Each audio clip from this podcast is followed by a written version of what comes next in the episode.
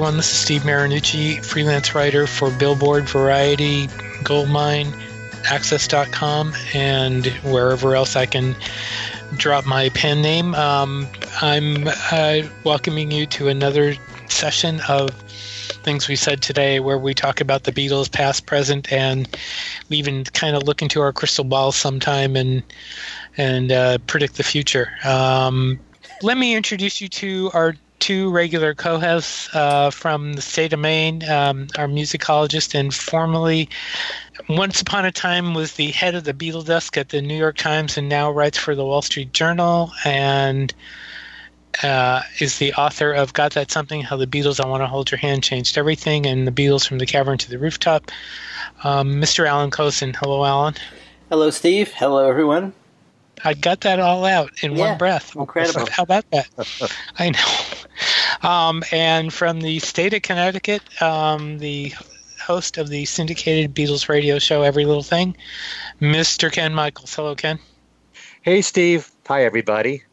And me, I'm the author of Meet a Monkee, Davy Jones. I never plugged that, but I'm going to plug it today. Anyway, um, we have uh, some news to go through first. Um, speaking of the Monkees, uh, Michael Nesmith announced, or actually Mickey Dolenz announced yesterday that he's going to be joining uh, Mike or Mickey Dolenz as a special guest on two shows this week in the Los Angeles area. For you, those of you in that area, um, by the time this show goes up, I believe the shows will be happening. But uh, one of them is at the Canyon Club in Agoura, which I've been to. I saw Peter Asher there a couple of years ago, and it's a nice little club. And, and some of the people that uh, play there are absolutely astounding. I think Brian Wilson uh, has played there among other people. But anyway, it's a great little place. But uh, that should be fun. Ringo did a Billboard interview this week talking about uh, Tom Petty, who just who by the way is on the cover of the latest Billboard magazine that I just got in the mail today. Um, and there's a bunch of articles in here uh, and ads uh, uh, memorializing Tom Petty. Ringo says uh, in the Billboard interview, I'll miss Tom. Tom was a good friend. I played with Tom. Tom played with me. I got to know him over the years. Really got to know him when he was in the Wilburys because of George Harrison. All through my career, we've lost really great friends and people who aren't my friends, but were great musicians and writers. In our business, we've lost them very young as well. But overall, there's still a lot of us out there doing what we do. Also, in Billboard, in, in that issue, is a a full page Paul McCartney ad, or I I should say it's an ad about Paul McCartney. It's from SMG, which is the concert promoter, and says, Thank you, Paul McCartney. Three nights, three SMG venues, three venue records broken, one amazing artist. And at the bottom, it lists Intrust Bank Arena, Chesapeake Energy Arena, and CenturyLink Center. So interesting that uh, that Paul got a full page ad. There's uh, uh, in back to Ringo. There uh, he uh, made a uh, as promised. He had made a one thousand a hundred thousand dollar donation to the Vegas victims and dedicated his first show at the um, blank blank Planet Hollywood. Planet Hollywood. Thank you. At the Planet Hollywood uh, in Vegas uh, to the victims. The set list that evening included one song from the new album, the title song, Give More Love. Um, and I know a couple of people commented on Facebook when I posted that information um, that they were kind of disappointed that Ringo didn't do more songs from the album and push it a little harder. I honestly didn't expect him to do more, but uh, what do you guys think? Alan, you want to start? Alan? Sure, yeah. I mean, I think it's a kind of a missed opportunity because this album has so much good stuff that um, he could have added to his set list. I mean, some of which have members of his band on them, you know, and uh, uh, it, it seems to me that, you know, this is an album that, you know, a lot of people kind of were a little more excited about than Ringo album than they normally are with Ringo albums, and maybe um, you know it's not going to be played on the radio if he's going to promote it, and people are going to perhaps you know be persuaded to buy it. It's going to be through seeing him play the songs live and saying, "Hey, I'll go get that." You know, I, so, right? So I don't really understand. Um, I don't understand what he's doing. I mean, I, I, it's I understand that he play he wants to play the oldies and. Uh, you know, it's an entertainment rather than a promotional tour. But you know, he's making a new album. I, I, I, would have to think that anybody who bothers to make a new album wants as many people to hear it as can hear it. Right. So why not play some of you know? There's there's a number of good songs on that. I don't see why he is playing just one, and the one he's playing is you know I don't know. To me, it when we talked about it, it, you know, it's an okay song, but it's kind of a generic recent Ringo song. Whereas some of the other songs really have a lot more going for them. I think. Mm-hmm. Yeah. yeah, of all the songs on the on the album, I was surprised he picked that one. Ken. I agree totally with Alan, especially after all the times we said that we're on the road again is a natural. Right. Uh, just, you know, by the topic itself, and it's a great rocker, and it would work really well live. And Steve Lukather wrote the song with Ringo. Steve Lukather is in the band with Ringo, and uh, you know you've got all these other songs that I really think would work very well live on stage. I just think a song like "Speed of Sound," you know, uh, mm-hmm. just has a, a good. It would really work well as a live song. And um, I think Ringo has resigned himself to the fact that he's not going to sell like he used to. I know several years ago he was saying, I know I'm not going to sell like Britney Spears. But at the same time, if you're not going to promote your own work, then you're part of the reason why it's not selling. Although yeah. you can't expect Ringo to be up there in the top 10 with this album, but he could have an influence on him at least being on the charts. Yeah. And uh, I don't understand why he can't do a couple of songs for the new album, at least while it's brand new and he just released it. Mm-hmm. It's another thing if it's a year later, maybe he doesn't want to give it as much attention, but it just came out. So right. I just I don't understand why he wouldn't at least do "We're on the Road Again." Right. You well, know, the one thing, in, uh, as I mentioned in my story, is I was told um, that the set list will get will be added to once he leaves Vegas. Uh, they're playing a little shorter set while they're in Vegas, which uh, I, I, I, that I don't really understand. I mean, why the set ha- set list has to be shorter in Vegas, but well, Once, you know something? Uh. Ringo has played at a lot of casinos. Casinos. And, right. Cas- casinos, as a rule, give you a shorter show because they want you to go out there and gamble. Right. It's always been that way. And I've noticed that when I've seen Ringo at uh, Mohegan Sun in the past. That is that's true. It has been a little bit shorter those shows, and all concerts in particular that I've seen at a casino. Hmm. So that could be that could be the reason why. Well, the, the the question then is, will he add a song from the new album once we once he gets you know out of Vegas? So, or will he? You know, how many songs he will add, what he will add, and you know whether they'll be from that album. So we'll see. I, I you know I hope so. He also he also may not have had enough time to rehearse with the band a new song. So I mean, he's got one new song in there. They usually, you know, they, they usually jam rehearsals at the beginning of the tour, you know, before the tour starts. I mean, they take like one or two days. So that may be it too. And, you know, I, I know that when I've seen him later in the tour, you, there's really a difference. You can tell that they really gel together as the tour, you know, goes on. Mm-hmm. So, but uh, are you are you seeing him on this tour, Ken? I'm seeing him for two shows. I'm okay. seeing him at the Beacon in uh, New York City, and one of the shows in New Jersey, back to back on the 15th and 16th. Okay, because I'm he, he's not playing California this time, um, so of November, by the way, 15th and 16th of November. Okay. Anyway, all right. So there, there we go. Oh, and also in that issue of Billboard the Beatles hold three spots on the Billboard 200. Abbey Road is 134. Beatles 1 is 173. And Sgt. Pepper's is squeaking in at 199. so, anyway. All right.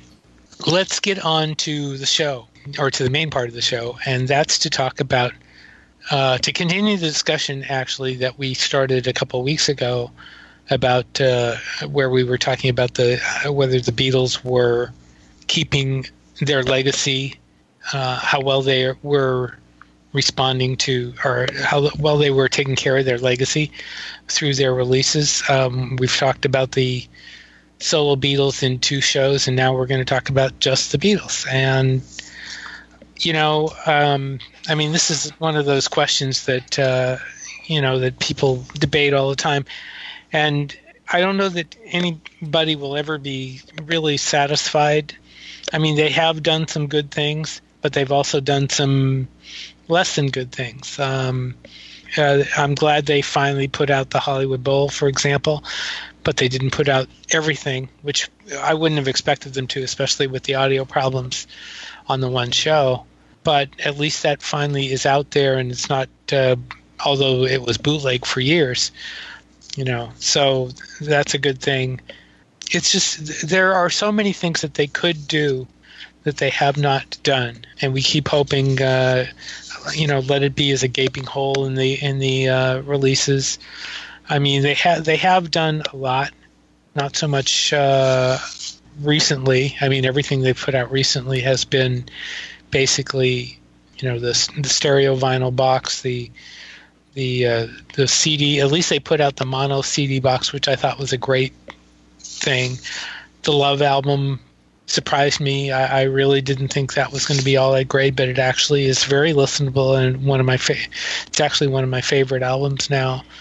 The Capitol albums, even though they put out the uh, U.S. box, which isn't really the U.S. albums, the cap the two ca- uh, two volumes of Capitol albums, I think are a great thing. Um, a lot of people, uh, I know a lot of British people, or some British people I know, kind of wonder about that. But uh, I thought that was great that they did that. Let It Be Naked, I didn't particularly care for when it first happened. Uh, that's grown on me a lot. I really like the sound quality there. The anthologies I didn't particularly like. Uh, I think uh, they the anthology albums were piecemeal. The anthology video I think is great and why we don't have a Blu-ray on that, uh, I don't know. I pre- I think I predicted last year it was coming, and it hasn't. But anyway, um, but I think there's there's a lot that they can do, um, an awful lot. Ken, you wanna you wanna start? Hmm. This is a pretty complicated topic. yes, yes, it is. Because um, when we approach a topic like this, whether it's group or solo, I look at two two different things. I look at what's important for new and casual fans and what's more important for what I consider to be hardcore fans. And you guys can disagree on this all you want. But I mean, when you were talking just now, Steve, about whether or not you're pleased, it's more about whether all the things that you'd like to see released are released. But I'm just as concerned about whether or not new fans discover the Beatles. And this is something that know, I've been feeling even stronger as the years go on because unless you do have new young fans discover them, then your audience will just get older and die off. And um, that's not to say that the older fans don't count. They, every fan, every level of fan should count. But um, I'm pretty much pleased overall with what's been done. I think most important is whether or not the catalog always stays in print uh, and whether or not it's the best sound quality.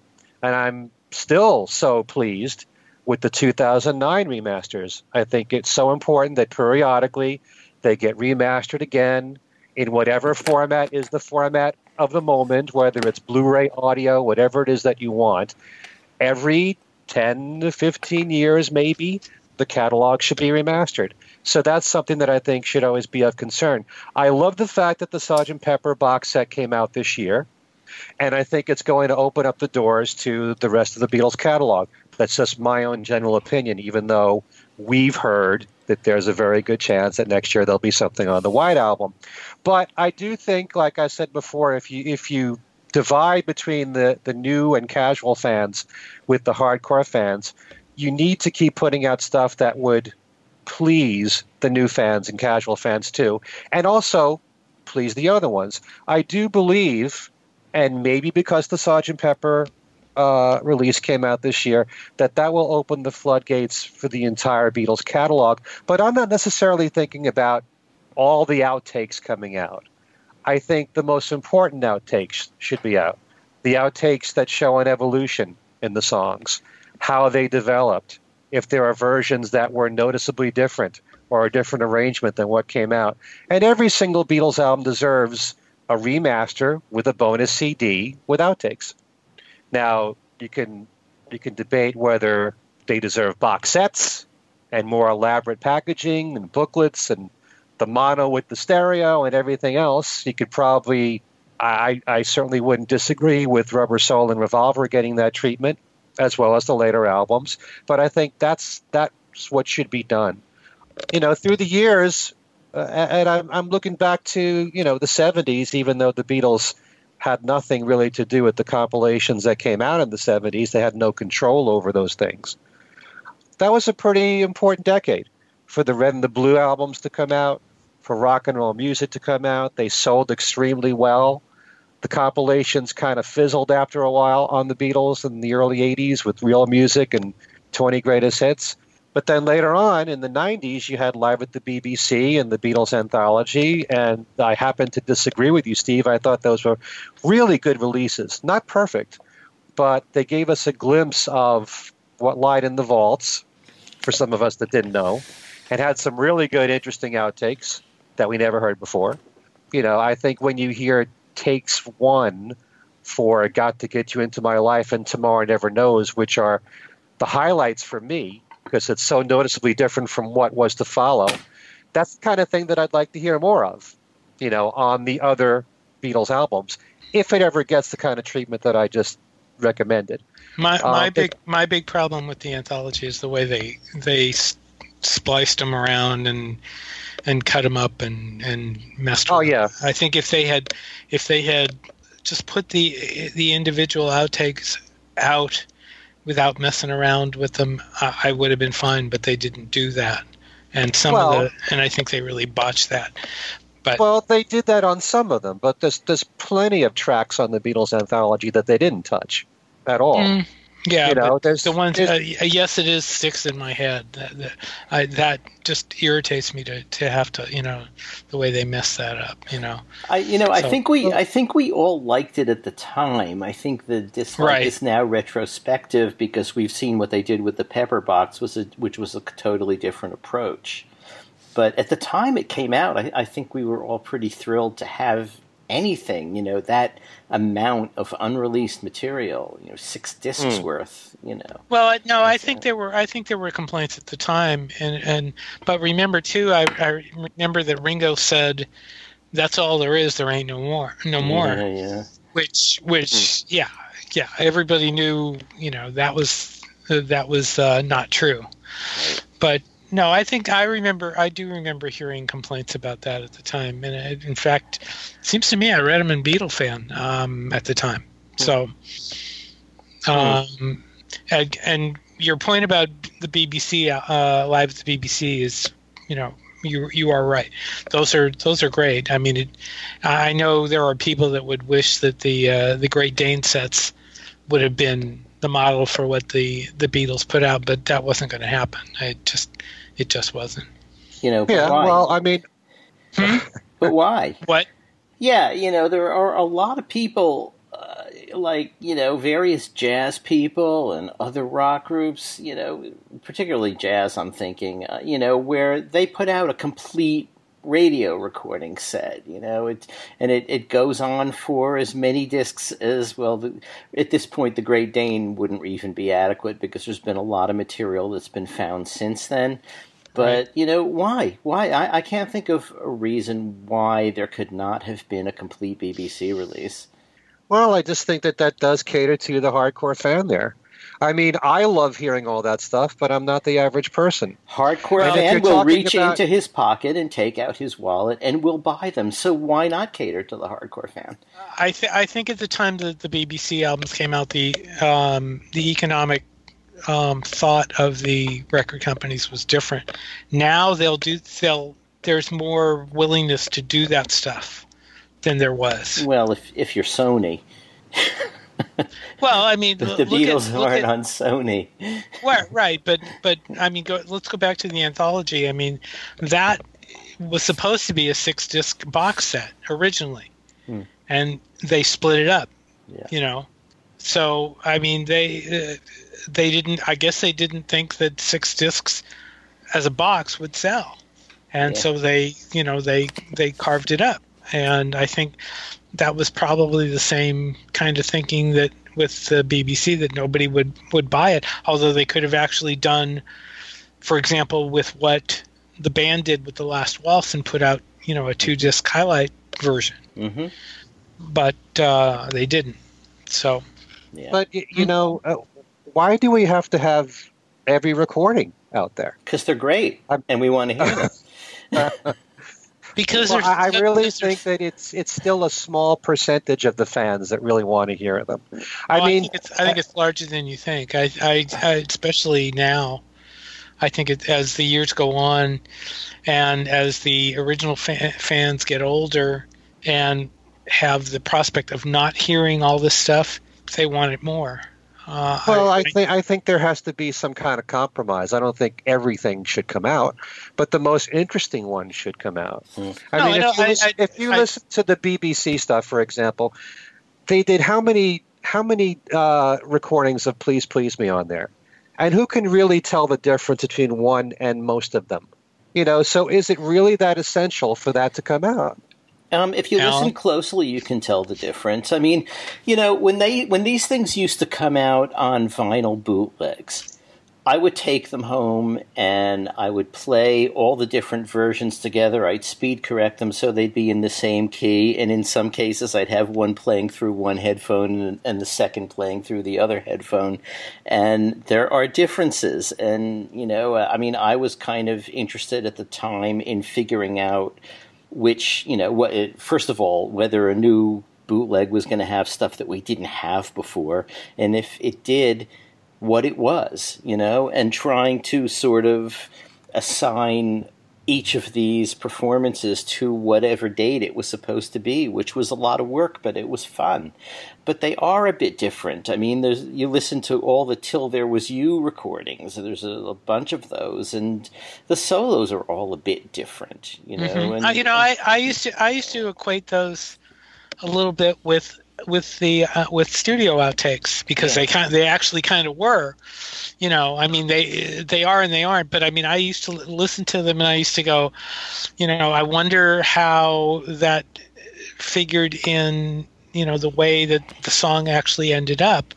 You know that's the way i kind of used to look at those. So yeah in that case you know there is something valuable to be gained from those especially those especially those. Yeah. Those mm. BBC recordings are, you know, are And especially um, if you do them in context with the announcer talking and the bits of interviews and if you, you know, just having a bunch of tracks wouldn't be quite as good as mm-hmm as preserving the show more or less as it was. Maybe not all the other acts, but the Beatles segments.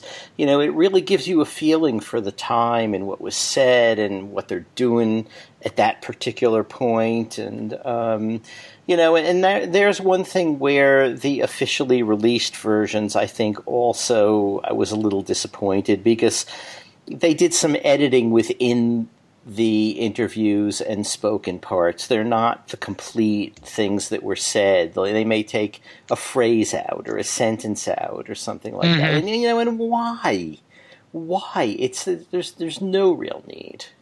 But yeah, I mean, I, would I would like to see the the full BBC archive come out at some point. It really ought to. I mean, it's it's I, I, have I've listened to it all many times and have never thought, oh man, the same four songs again and again, you know, because they, you know, they did a lot of different stuff too. You know, they have all, all, those songs that they never cut in the studio, which I think are probably at least in one example are all out now. I can't think of anything. most of them, most of them are out. Not all of them, though. Not all. Especially the especially the early, the, like the first one with Pete Best.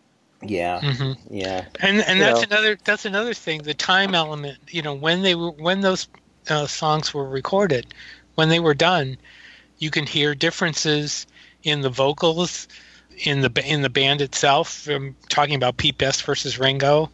You know, there's there's a lot of elements there. I mean, that might be that might be something for a show yeah. that we could talk about it at some point. You know, but yeah, I mean, there's. So- Ken, did you But, did uh, you but uh, did you finish your general comment about the legacy? no. Okay, um, go ahead. But but just to finish up on this, you know, it's one thing for us to talk about this and why we're fascinated with it. I just think if you distance yourself, that you know, the casual fan out there or new new fans, I don't think they're going to go that deep into it.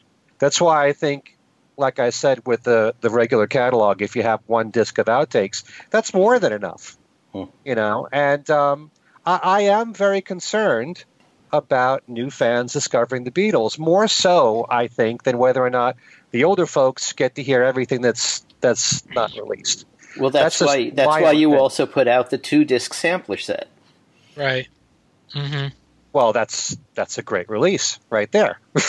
Right. You're so- talking about live at the BBC. That that was a fantastic release, Right. and it has most of the songs that they didn't release for EMI. Right. So you do there. them both. You put out the two disc sampler, and then if people, you know, even people may decide to go on and get the bigger set, but if the bigger set's not released, they can't. You know, if you're a casual Okay. fan, you, you start with the two disc set, you you go through that. If you really end up liking it or listen to it, you know, over the years, you might say, you know, I, I, I gather there's an awful lot more of this stuff. Why don't I go buy the 14 CD set? You know. Well, then if you apply that logic, then you'd think that way about every single one of their albums and every single outtake should come out. Um, I kind of do. Okay. Some people might think that's that's extreme, but you know, again, We're, talking, we're talking not- about the Beatles here. We're not talking about, um, well, I don't want to name any particular groups, but we are talking about the Beatles. So. Okay.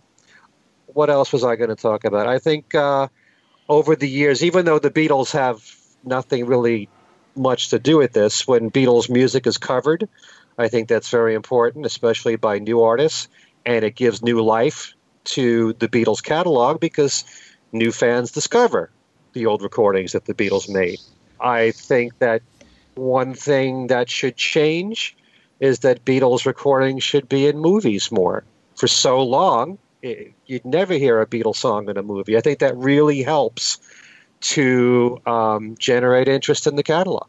I mean, just where the Beatles are concerned, Twist and Shout is a song that became uh, a hit all over again because it was in Ferris Bueller's Day Off. And for, in all these years since, whenever you have a party of any kind, if they play 60s music, you're going to hear Twist and Shout. And that's not by some accident. I think the Beatles music needs to be heard in other outlets. hmm Like, And that, and that, that you reminded me of something I forgot to mention. Um, on the top album sales chart in Billboard this week, the soundtrack for the Vietnam War, which has "Let It Be" on it, is number forty-nine. So there you there you go. But, you know, uh, this is thing- this is one like a, a problem that Apple had that they may have been correcting, you know, more recently. That hmm they, for a long time, were refusing to license music, and sometimes even retroactively. There was this great British series called Glittering Prizes. I don't know if you saw it. Uh, Frederic Raphael. It's about this group of kids who sort of go through, I guess, Cambridge, and it follows them all through their lives. And the music that they played, it started in the 50s and it ended in the 70s. The music they played was keyed to those eras. And there were a couple of Beatles songs in the series. One was they played Can't Buy Me Love. They played, I think, Get Back or For You Blue.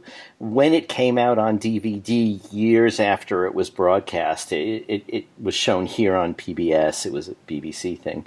The Beatles songs were removed. And only the Beatles songs, so far as I know. I mean, all the other tracks that were in the soundtrack were there, I, I, I believe. But the Beatles songs, which naturally I was sort of looking forward to when those episodes came up, gone. Hmm. And that's like just a silly decision, you know, for exactly the reasons that Ken said, you know.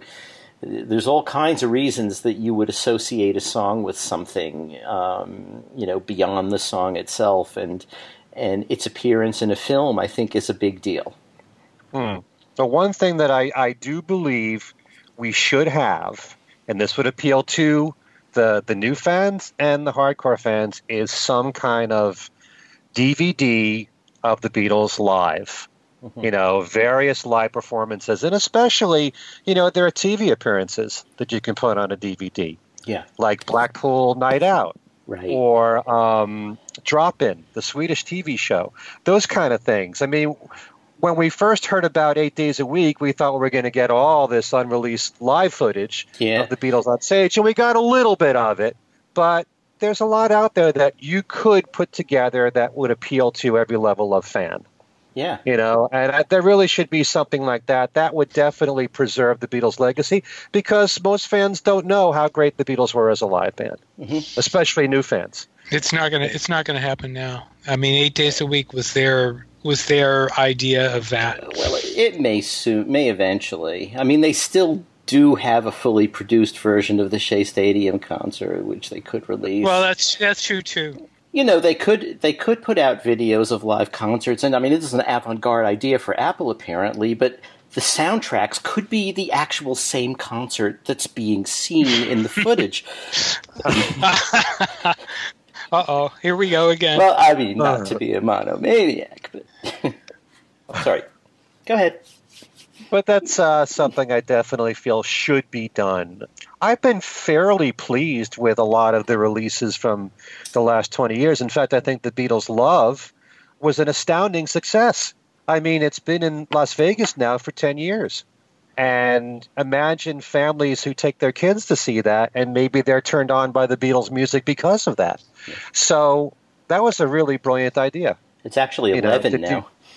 11. Okay, there yeah. you go. Mm-hmm. so, um, you know, there have been a lot of good releases through the years. I did like Eight Days a Week, despite that one flaw that Allan always brings up. But, uh, you know, that's the kind of thing that is more of a mainstream release. And as we mentioned when that came out, I think one thing that's very important was when I read that Little Steven was making an effort to make sure that that documentary film would be available in colleges around the United States. So that's another great way for young people to discover the Beatles. Mm-hmm. I like hearing about all those efforts because you got to keep attracting the young fans. And um, if you can do that at the same time while winning over the, the older fans, then that's a winning formula right there. So, but overall, I'm kind of pleased. I mean, yes, we, we can bellyache that so much other stuff could come out, but I really think because of the Sergeant Pepper release of this year, I think it's going to foreshadow what will happen in the near future. I don't think that's we're. My, I don't think we're bellyaching. Uh, I'm not saying us, but a lot of fans. You know, they're, they're never happy no matter what comes out. Well, that's true. That's true. Allan, uh, your your turn. Okay. Um, so you know, when you talk about preserving the legacy, I think we're, we're, we're talking about several different things here, and what we've mainly been talking about is not so much preserving the legacy as making the legacy available to us. In terms of preserving the legacy, I think that the we don't really know what the solo guys have done, um, but we know that with the group, EMI has gone through every single tape they have and have cataloged it. I mean, starting with John Barrett and then Lewisohn. I mean, that was partly the book was really a byproduct of what EMI was really interested in, which is having a good catalog and everything sort of listened to and annotated. That's what they wanted out of it. Mm-hmm. And and the book, I think, was sort of you know almost a, a, a brilliant um, sort of marketing outgrowth of what their original plan was. They've transferred all the stuff to digital. They've gone back and listen, transferred the multi tracks before they were bounced down to digital, so that you can now do remixes. I mean, in terms of preserving legacy, the stuff that we don't see that Apple and EMI, now Universal, have done really is they've done a serious job of that. Let me ask one thing. You brought up something that was kind of interesting. They have not gone through all the solo tapes and cataloged them. Well, we don't know that because they each, you know, I, I, I feel pretty sure from what we can tell that the Harrison family is doing it with George's tapes. Mm-hmm. Um, it looks like um, MPL is doing it pretty thoroughly with McCartney's tapes because as they do each of these, even if they hadn't done it before, as they do each of these reissues, mm-hmm. like that's a lot of material to go through, and they're going and through I think, it. And I think you can almost think you can almost say that the uh, Sean you know the Lennon estate has gone through his stuff too. Yeah, actually, yeah, I think they have. I think they have because Yoko has remixed them once, remastered them once. Um, I think they. Uh, I know that when they were putting together that anthology box, they went through everything. Um, mm-hmm. But I'm not sure that you know I guess they didn't have to do what EMI has done with, you know, going back to the pre-bounced multi-tracks because by the time they were doing the solo stuff, they probably had as many tracks as they needed and didn't need to do that. So, mm-hmm. um, so mm-hmm. that that was probably a little easier for them. In terms of Ringo, I don't know what he's done, but I do know that a few years ago, his publicist said that he was sort of collecting copies of the interviews he'd done, and she asked me for copies for the ones I had done with him. Um, so you know he must be putting together some kind of an archive. Well, he's and, he's told Chris Carter a couple of times he was working on you know some kind of collection, but we haven't we have yet to see that. Yeah, which is really kind of a shame, as we talked about when we were talking about his solo legacy. Right. What so, do you mean by collection? I mean, I heard that he said uh, an Apple years box set like what George had. Yeah, I'm trying. I think I think that's I think that's what I'm referring to. Yeah, he was. But I mean, any kind of anthology of his stuff, you know. I mean, obviously hasn't there hasn't been any big, you know, anthology as we talked about when we when we talked about the Ringo thing two weeks ago.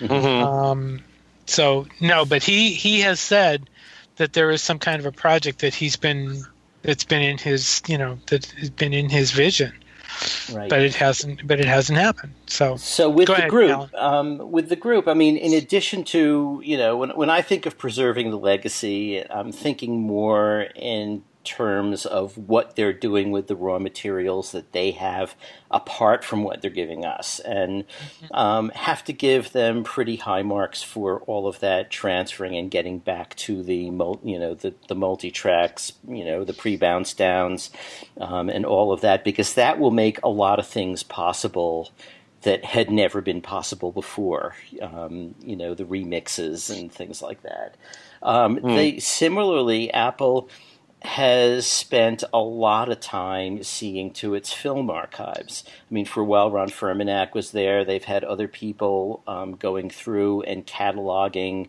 and just looking through a lot of footage that they have collected where you know it hadn't necessarily been looked at and that's why we have the hey bulldog promo you know they sort of knew what that was they but hadn't ne- necessarily had all of the raw materials before and then realized that wait a minute, we do have enough to actually show them doing Hey Bulldog.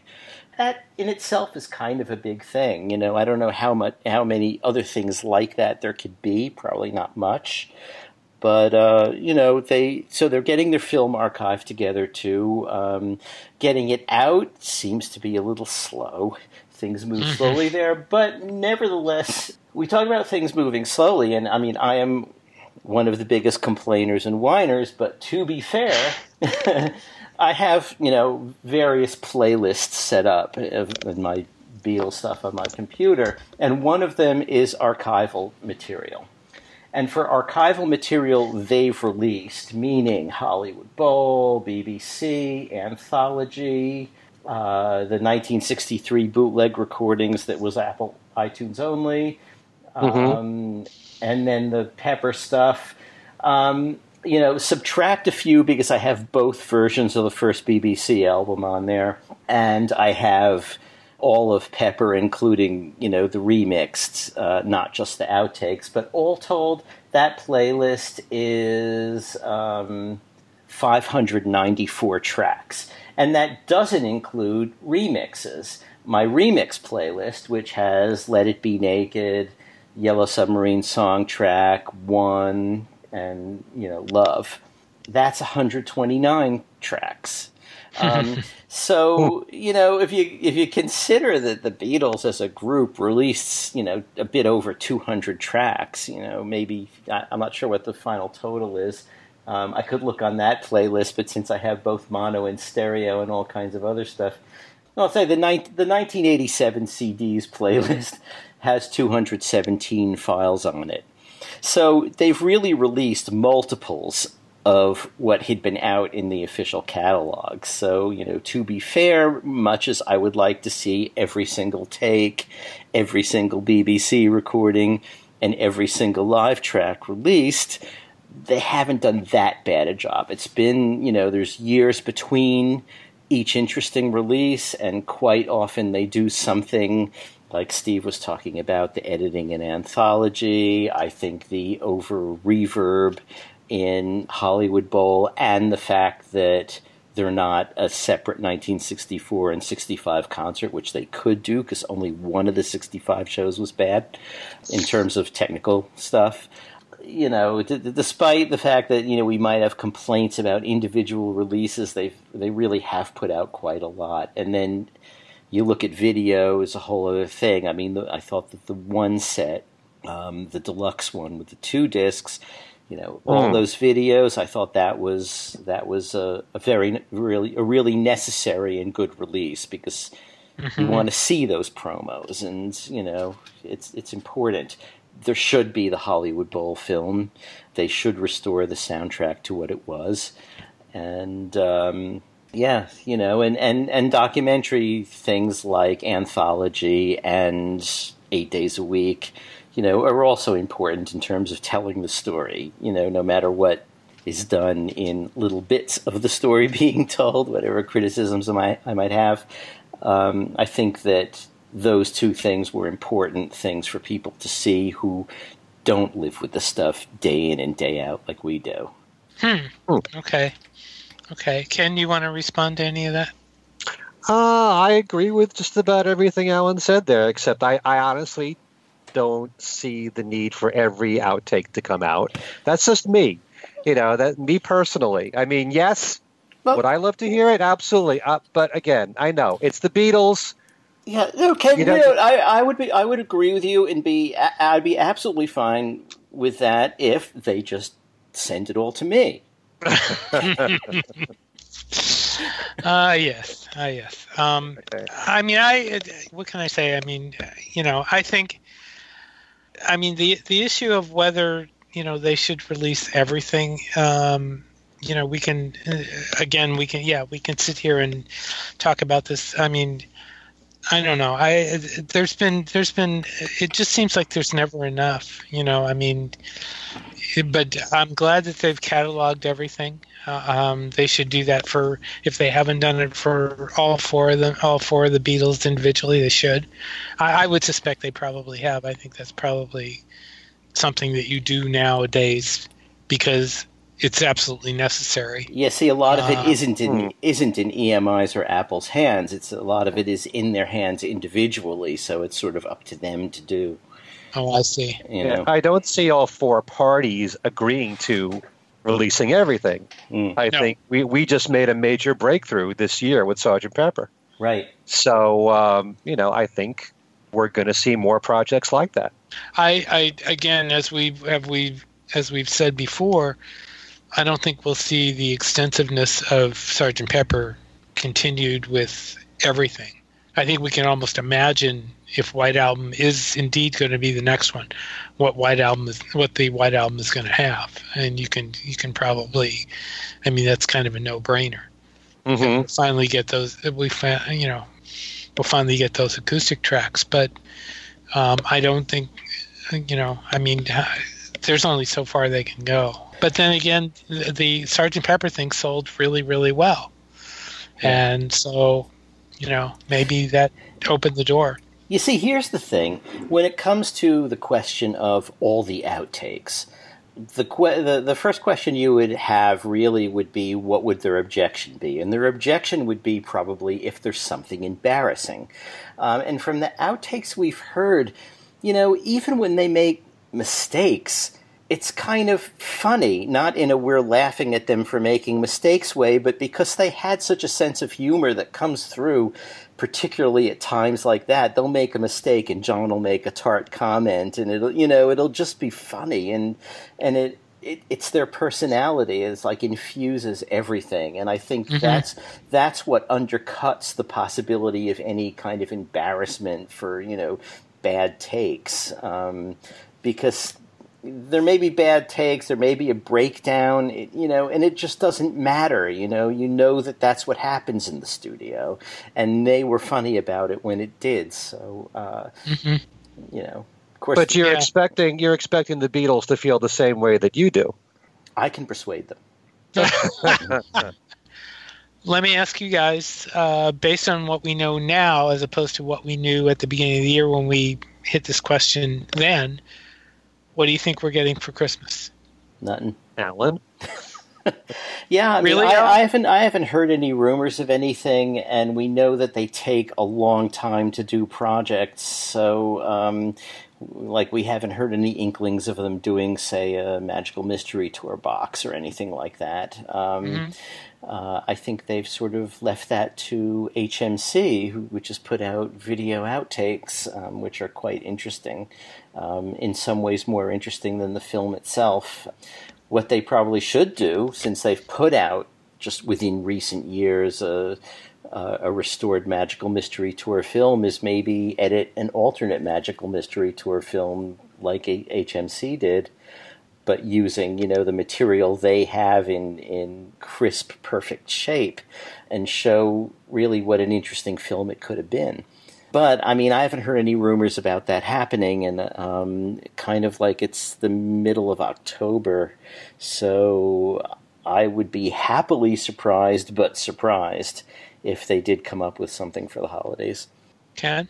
Well, if you've noticed in recent years, you usually find out about a Beatles release very close to its release. You know, maybe if you're lucky, a month before it comes out. Hmm. And um, that's what it's been like the last few years. If I was to think of anything that might come out, it would be something from Magical Mystery Tour. But I'm not just thinking about the movie itself, I'm thinking about the songs. I mean, mm-hmm. you could do a remastered Magical Mystery Tour with outtakes of songs from there, although we've already gotten outtakes of Strawberry Fields and Penny Lane, which we talked about before. What do you do about that? Mm-hmm. But I haven't heard of anything.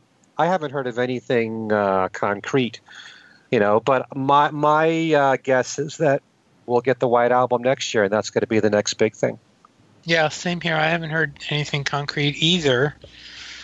I hope they surprise us and come up with something, though. Uh, I mean, that would be that would be great. God, I, I still I don't know why, but if anything comes out, I'm still holding out for Let It Be on DVD. That would be easy. That would be. But they might as well save that for 2019. 2020.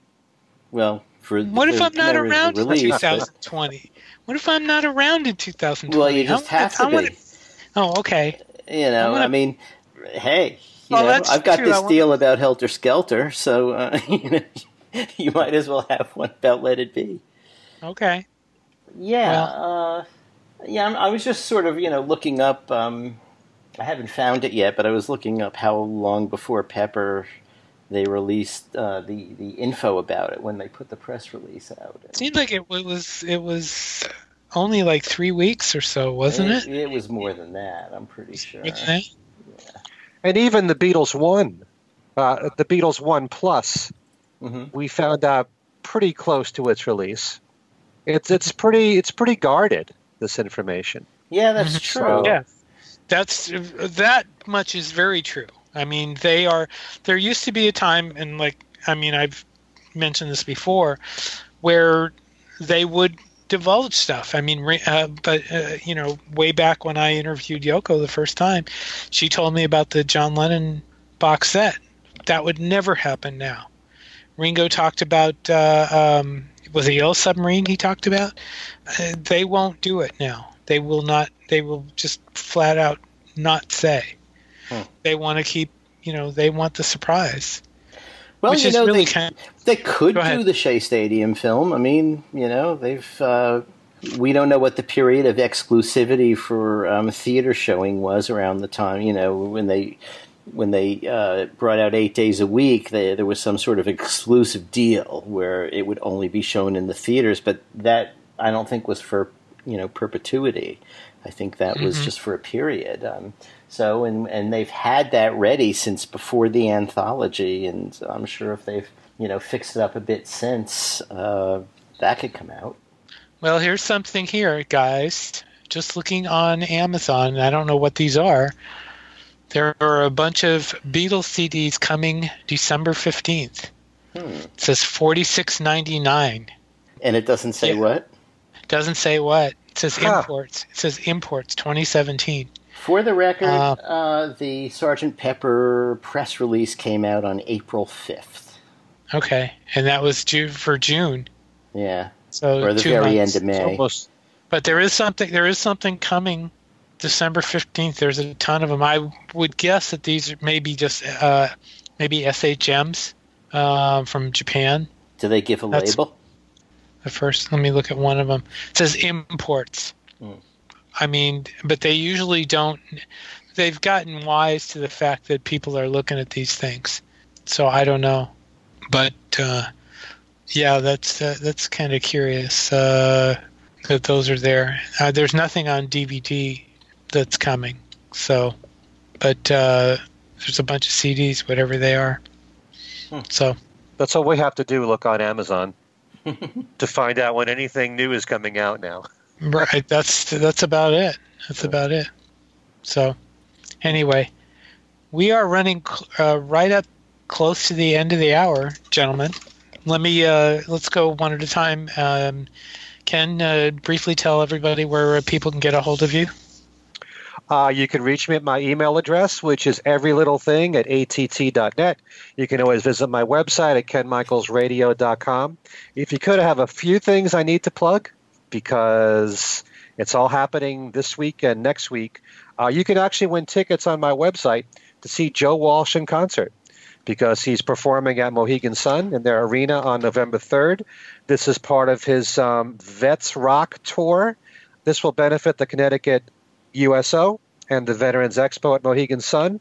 If you go to my website, I've got a contest running now through October 22nd.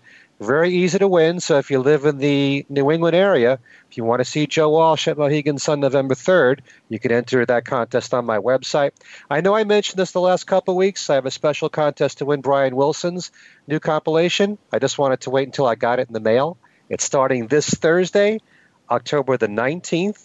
It's called Playback the Brian Wilson Anthology on CD. And we had Ken Womack on our show not long ago. I did an interview with Ken, which is going to be on my website soon. But I'm now giving you the chance to win his new book on George Martin called Maximum Volume The Beatles Producer George Martin, The Life of Beatles Producer George Martin, 1926 to 1966. That's on my Beatles Trivia and Games page. And one last thing I was just interviewed on a wonderful podcast show, and it's called Friends of Dan podcast. Dan Miles is the host. He does incredible interviews. He's been doing this for several years, really in depth interviews. I talked for over two hours talking about the Beatles. It's now posted on his website. If you get a chance, give it a listen. Uh, the website is friendsofdan.com, and it's also on iTunes. It's Okay. really a great interview show. Thank you, Ken. Uh, Allan, how can people get a hold of you? Um, probably the easiest way is on Facebook, either under Allan Kozinn or Allan Kozinn Remixed, my alter ego. Okay. Okay. And you can get a hold of me at BeatlesExaminer at gmail.com. I have a Beatles news page called Beatles News and Information on Facebook. To get a hold of the show, you can uh, to yell at us uh, or compliment us or send us money. You can write to us at Things We Said Today Radio Show at gmail.com.